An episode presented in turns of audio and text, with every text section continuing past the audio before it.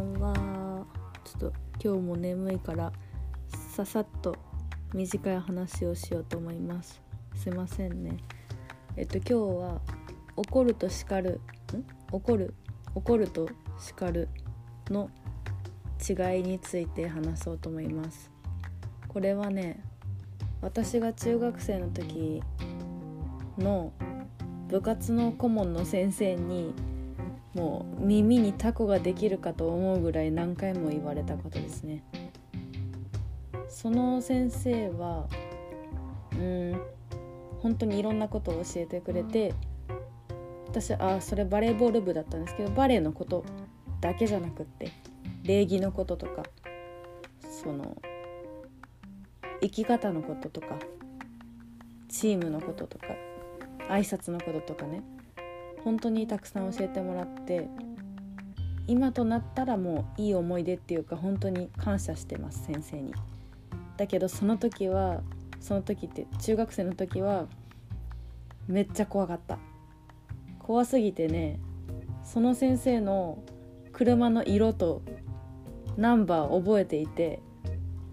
でもうその色の車が通るたびに車のナンバーを確認してね、その先生の車じゃないかどうかチェックしてました。それが癖になりすぎて、高校生ぐらいの時までその癖が抜けませんでしたね。今は地元から離れて暮らしてるので、その先生と遭遇することもないだろうということで、車のナンバーをチェックする癖はなくなりましたけど。っていうのも置いといて、怒ると叱るの違いね。先生はその中学生の私たちによく叱ってくれてたんですね。だけどそのたまに先生が怒るっていう表現を私たちが使うと、怒るじゃなくて叱るだってわざわざ訂正されたんですよ。で、先生が言うには、怒るっていうのは感情的で、自分の感情を自分の感情をただぶつけてるだけだから、相手の成長とか相手のためを思って行動を起こしてるんではなくて、ただ自分の気持ちだけで自己中心的に感情をぶつけてるだけ。叱るっていうのは相手の成長とか、相手の将来、相手の相手の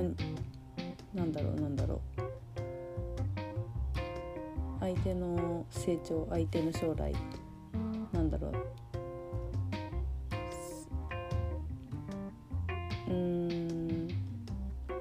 ちょっと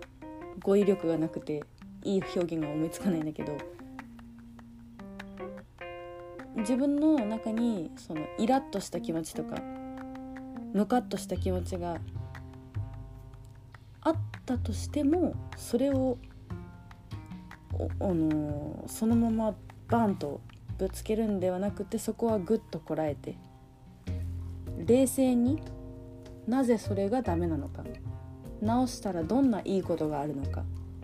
どうやって直したらいいのかとか、言葉で説明できる、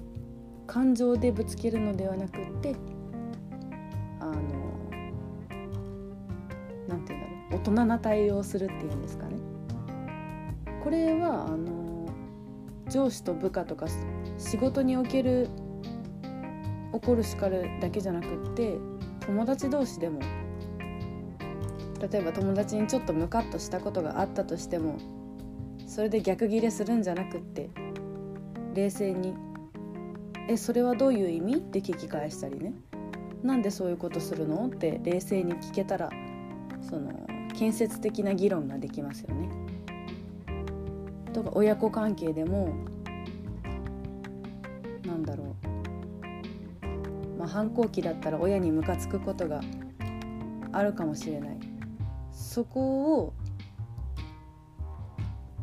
子供の方が大人になってあげるっていうのも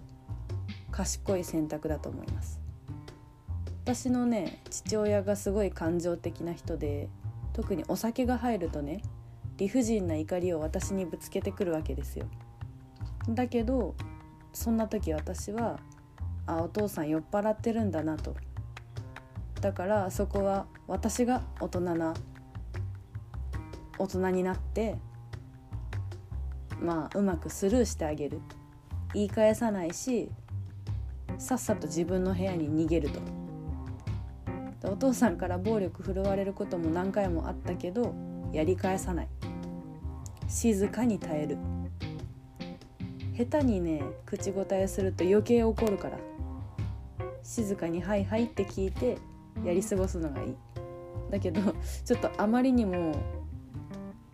冷静にやりすぎて、それも怒られたことがある。なんか演技なんだよね。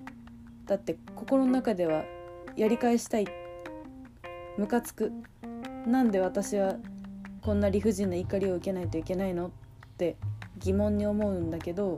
その感情を打ち消して殺して、そのポーカーフェイス、もうロボットのように、うんそうだねはいわかりましたみたいな感じで、もう超冷静に受け流してたら、ふざけんなその態度はなんだとお父さんに怒られましたね。怖かった、ちょっと話がそれだけど、